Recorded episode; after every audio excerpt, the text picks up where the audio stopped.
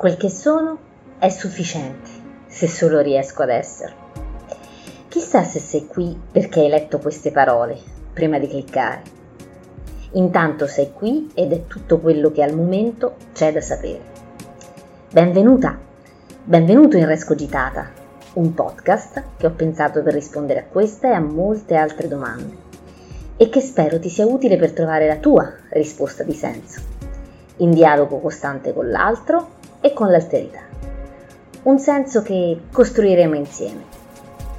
Io sono Eva Valeriani e questa è la nona puntata.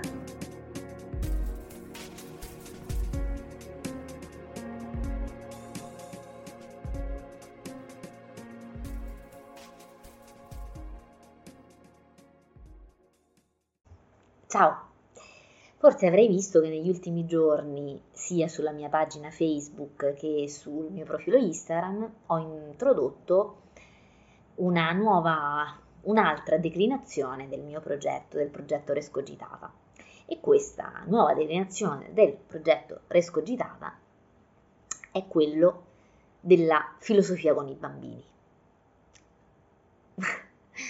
filosofia con i bambini. Ora, io mi sono ripromessa di mh, mm, spiegarti, eh, diciamo a più riprese, eh, quello eh, che eh, vorrei fare, insomma, che cosa significa per me filo- fare filosofia con i bambini.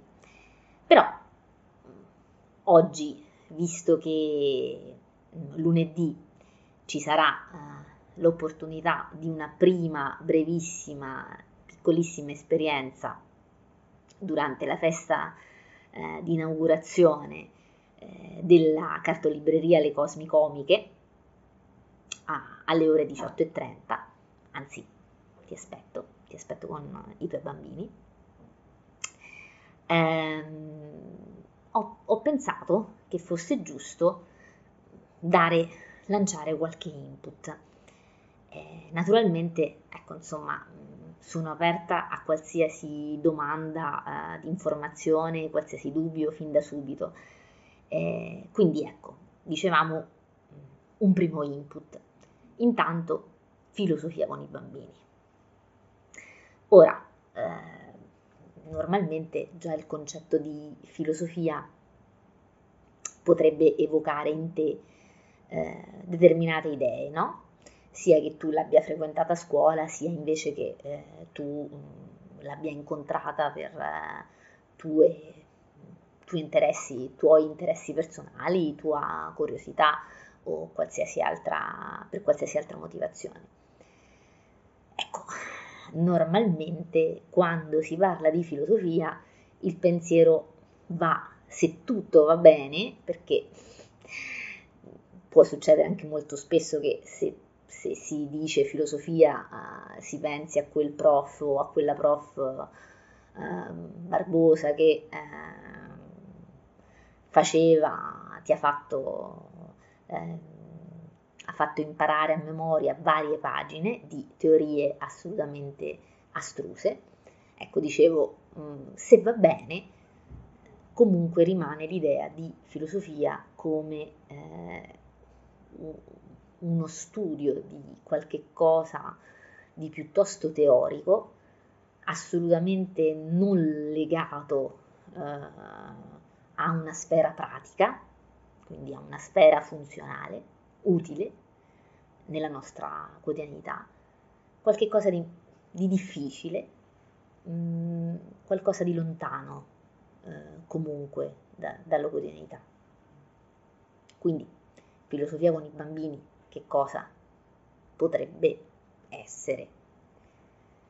Eh, normalmente noi, fra l'altro, pensiamo, eh, quando pensiamo alla filosofia, a qualcosa che ci dia delle risposte. Eh, parlavo prima di, di teorie e quindi insomma di, di visioni del mondo. E sembra quasi che insomma la filosofia sia per alcuni una sorta di mm, libro delle verità, molto spesso anche in contraddizione. Quindi eh, potresti pensare che fare filosofia eh, voglia dire mh, mm, fare filosofia con i bambini, intendo, voglia dire cercare di bambinizzare alcune teorie e parlare loro di, di Socrate, di Platone, eccetera, eccetera, eccetera.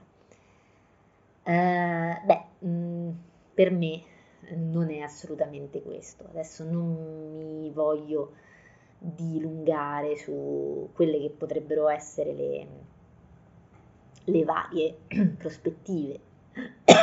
Perdonami. Dicevo, le varie prospettive nel proporre la filosofia eh, con i bambini eh, già diversa fra l'altro della, dalla filosofia per i, per i bambini, non sono esattamente interscambiabili, ma anche questo lo vedremo.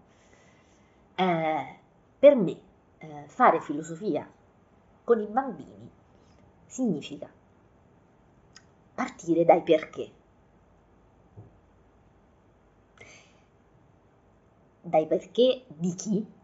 Beh, dei bambini dalle domande che si fanno i bambini stessi o dalle risposte che i bambini danno alle grandi o alle piccole questioni, risposte che poi veicolano ulteriori domande. Quindi per me fare filosofia con i bambini è far fare ai bambini palestra sulla loro capacità di eh, ascoltarsi, ascoltare, porsi delle domande, porre delle domande, dialogare con se stessi e con gli altri, ma soprattutto sapersi ascoltare, sviluppare degli strumenti per mh, mm, saper esprimere ciò che pensano eh, e ciò che provano. E quindi una, sia eh, un'attività di relazione con se stessi, sia un'attività di relazione con gli altri. Um, ho preso questo libro eh, perché?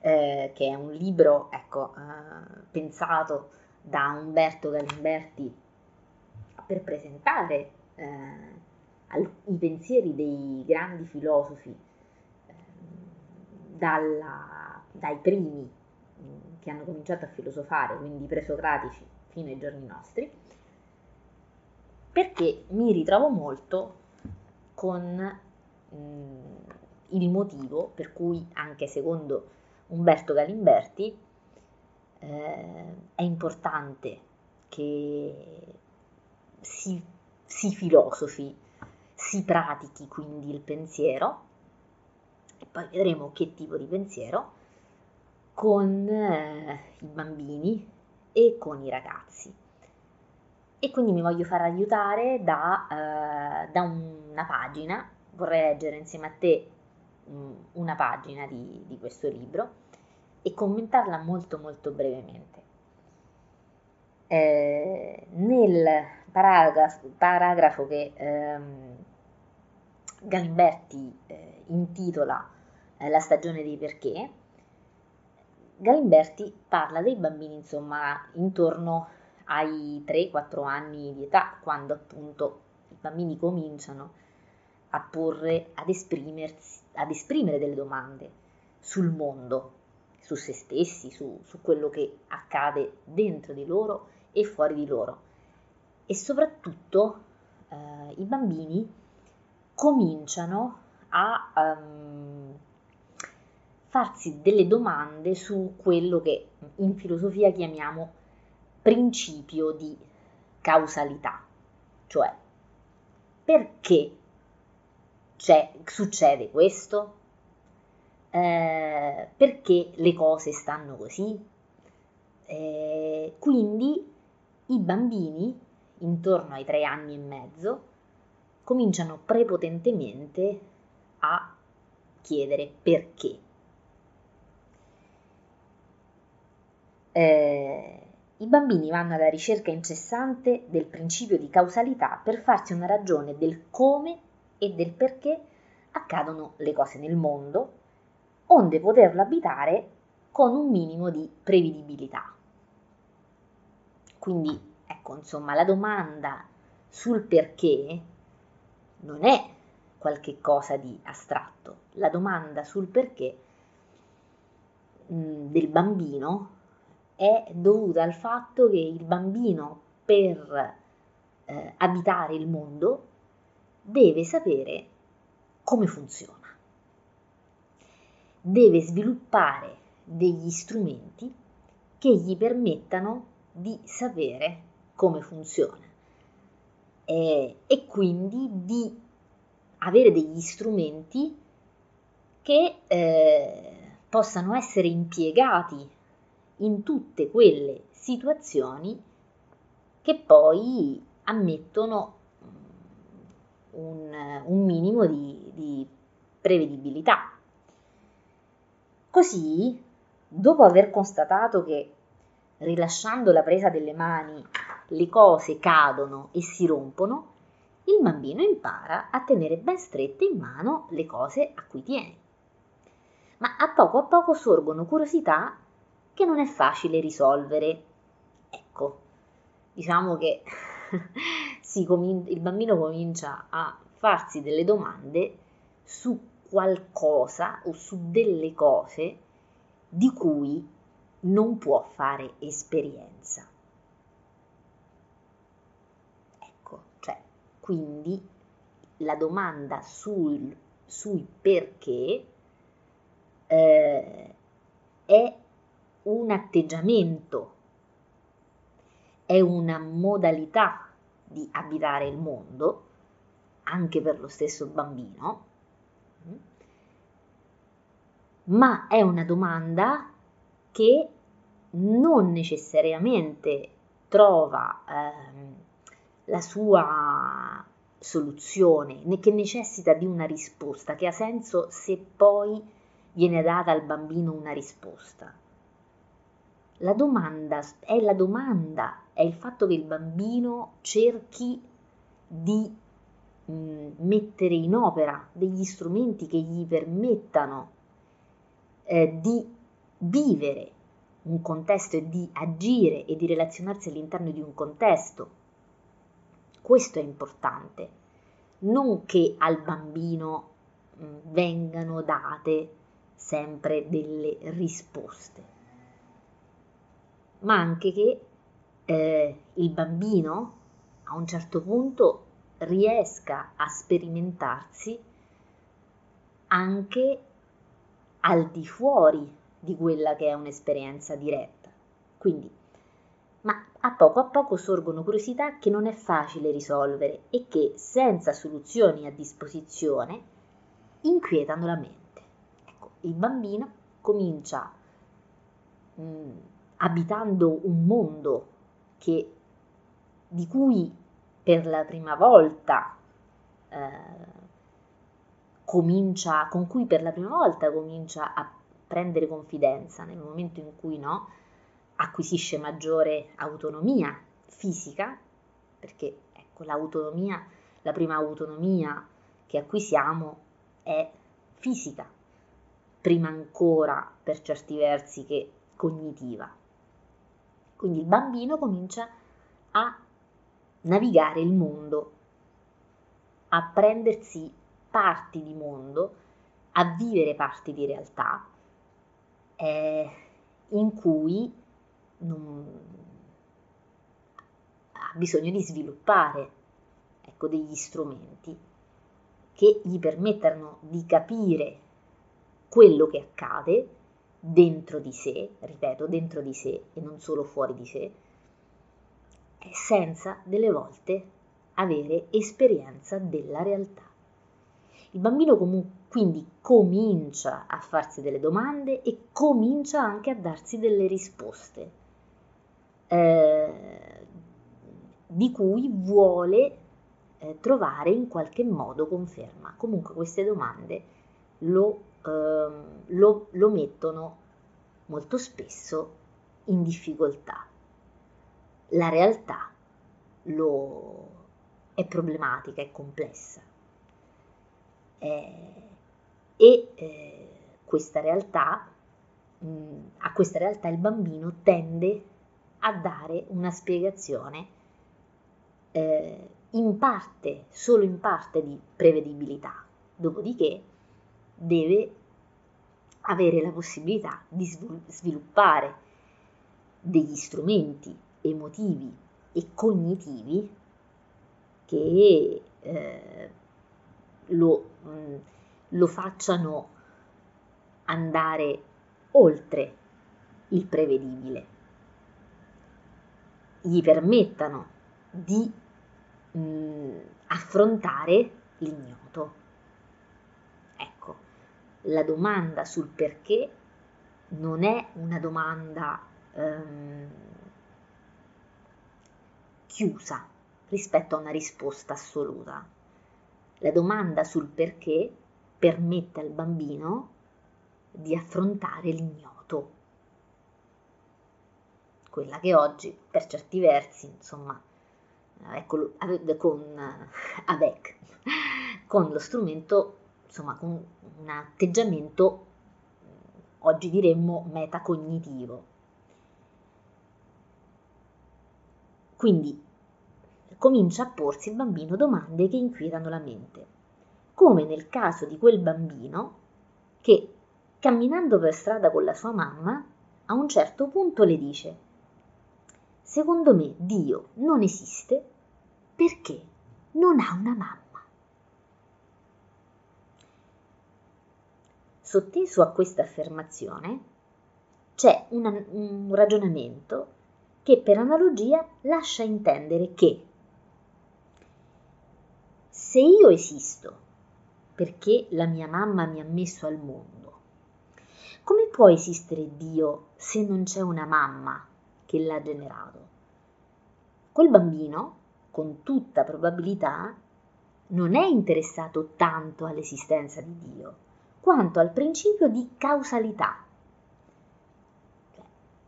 Perché? Mm? Come? Senza il quale le cose non si spiegano e quindi non hanno una loro ragione d'essere. Quindi noi potremmo pensare che il bambino fa questa affermazione perché mh, mm, vuole sapere se Dio esiste, cioè sta dicendo, insomma, è interessato a sapere se Dio esiste oppure no. Per esempio il bambino avrebbe potuto porre la domanda, ma Dio ha una mamma? Oppure io potrei domandare a un bambino, ma secondo te Dio ha una mamma? Allora, rivenendo, ritornando al, a Galimberti, a questo esempio di Galimberti, il bambino dice, Dio secondo me non ha una mamma, eh, non, non esiste perché non ha una mamma. Quindi uno potrebbe pensare, ah, questo bambino ha necessità di sapere se Dio esiste oppure no. In realtà l'esigenza del bambino è quello di spiegarsi qualcosa, eh, di mh, mm, spiegare eh, cioè quali siano le modalità che fanno sì che qualcosa esista o non esista. Come eh, che cos'è che fa in modo che qualcosa esista e che cos'è che fa in modo che qualche cosa invece non esista. Quindi quel bambino non si sta interrogando su Dio, si potrebbe anche, diciamo, in seconda, terza, ultimissima battuta. Quel bambino sta cercando però prima di tutto di sapere il come e il perché del, venire al mondo, del nascere. Si sta chiedendo come funziona e sta applicando a qualche cosa, ecco, sta applicando a qualcosa di cui non ha conoscenza diretta, eh, delle categorie eh, analogiche che ha incontrato fino a quel momento, momento fino a quel momento. Quindi questo atteggiamento, questa modalità analogica eh, è quasi eh, potrebbe sottintendere una forma di sillogismo, ma oggi mi ero ripromessa di non utilizzare parolacce. Comunque, questa, questa modalità, questo atteggiamento è un atteggiamento, l'atteggiamento che va alla ricerca dei perché e non alla ricerca di una risposta assoluta, ma, ric- ma l'atteggiamento di interrogarsi per capire e formulare delle ipotesi è un atteggiamento, un atteggiamento di pratica del pensiero eh, piuttosto filosofico. Ritorniamo a Galimberti. Quindi il bambino dice, secondo me Dio non esiste perché non ha una mamma. La risposta della mamma è stata disarmante.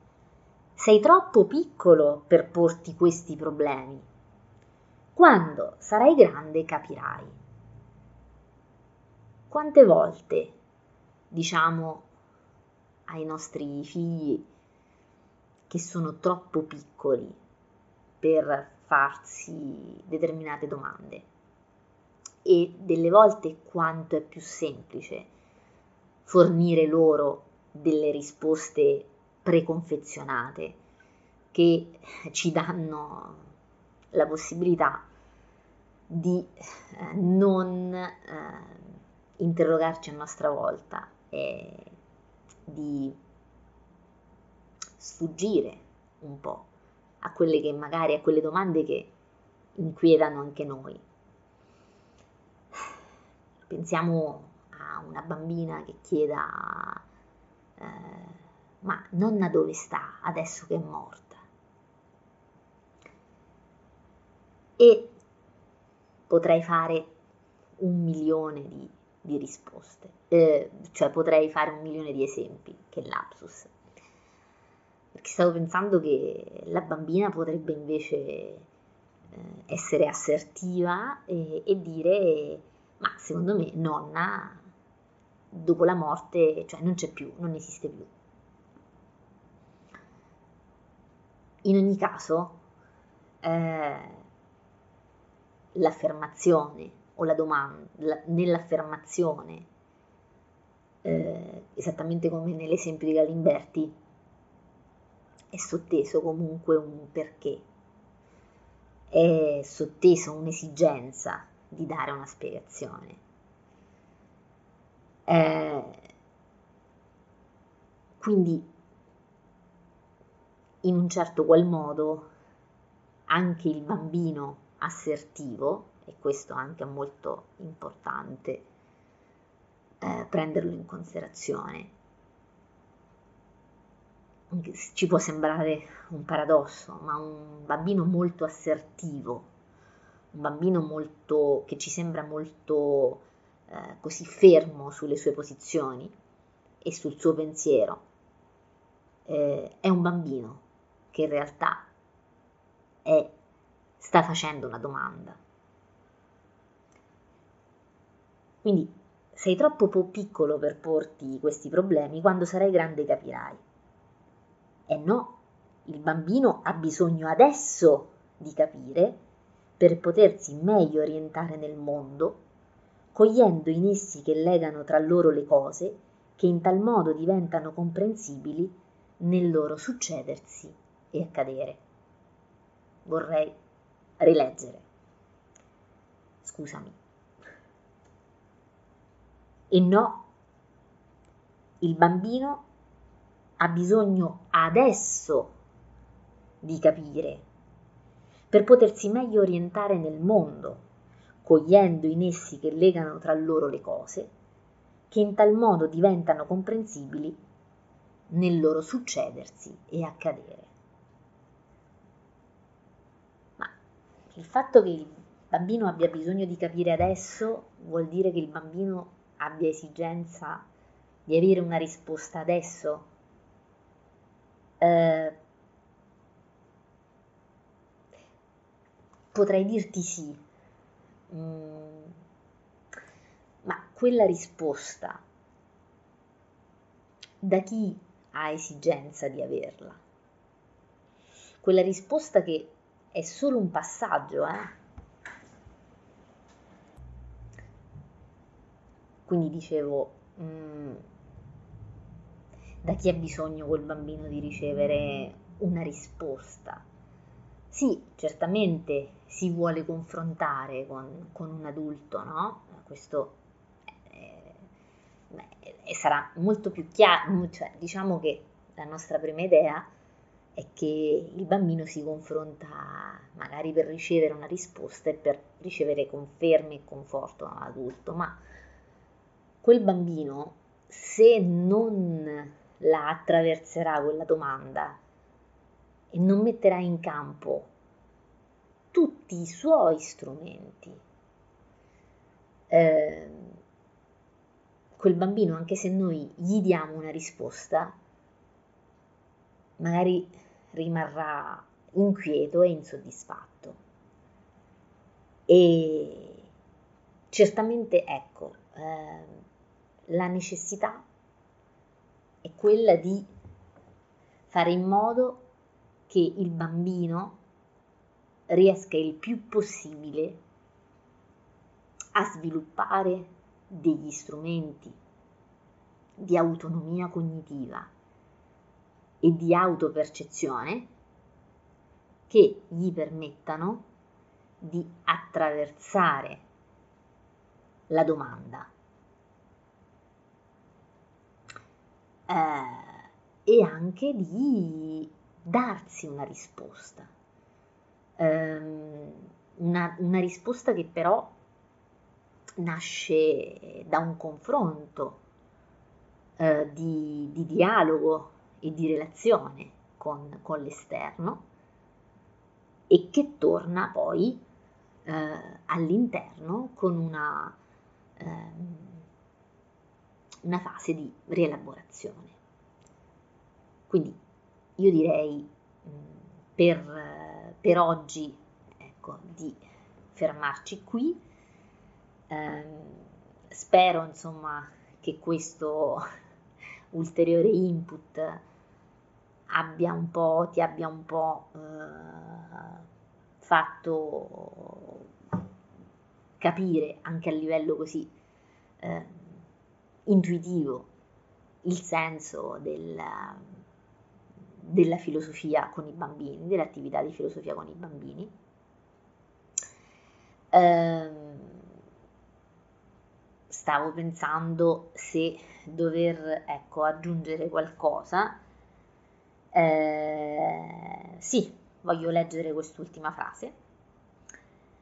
Eh, Aristotele ci ricorda che tutti gli uomini tendono naturalmente al sapere, e vabbè, ma alcuni si arrestano all'esperienza, altri giungono al vero sapere che consiste nella conoscenza delle cause. Quindi ecco, il vero sapere è sapere perché. Mm? Ecco perché i bambini a una certa età non cessano di chiedere il perché di tutte le cose e deluder, deluderli con risposte superficiali o approssimative, peggio ancora che con non risposte, significa arrestare la loro curiosità e indurli ad accontentarsi di quel che vedono e sentono, senza un atteggiamento critico che li induca a considerare se quel che vedono e sentono è vero oppure no.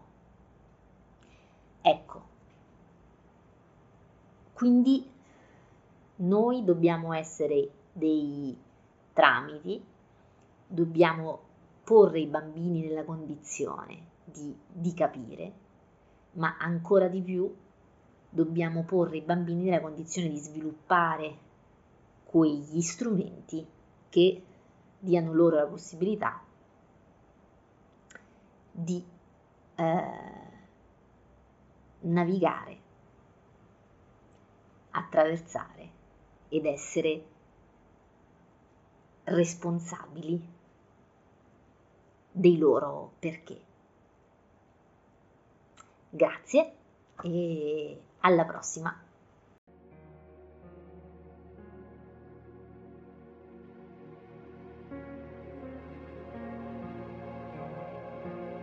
E anche la puntata di oggi è terminata.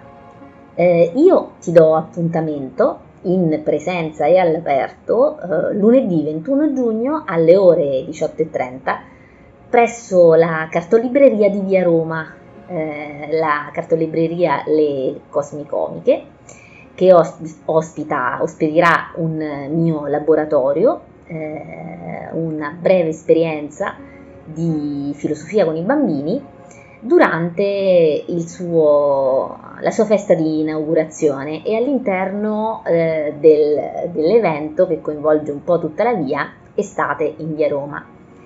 Comunque, se vuoi farmi sapere intanto cosa pensi di questa puntata o per qualsiasi dubbio o domanda, mi puoi raggiungere sulla mia pagina Facebook o sul mio profilo Instagram o scrivermi una mail a eva.valeriani-rescocitata.com o puoi inviarmi un messaggio, anche WhatsApp, al numero 320 154 3622. Nel frattempo, grazie per avermi accompagnata fino a qui e alla prossima settimana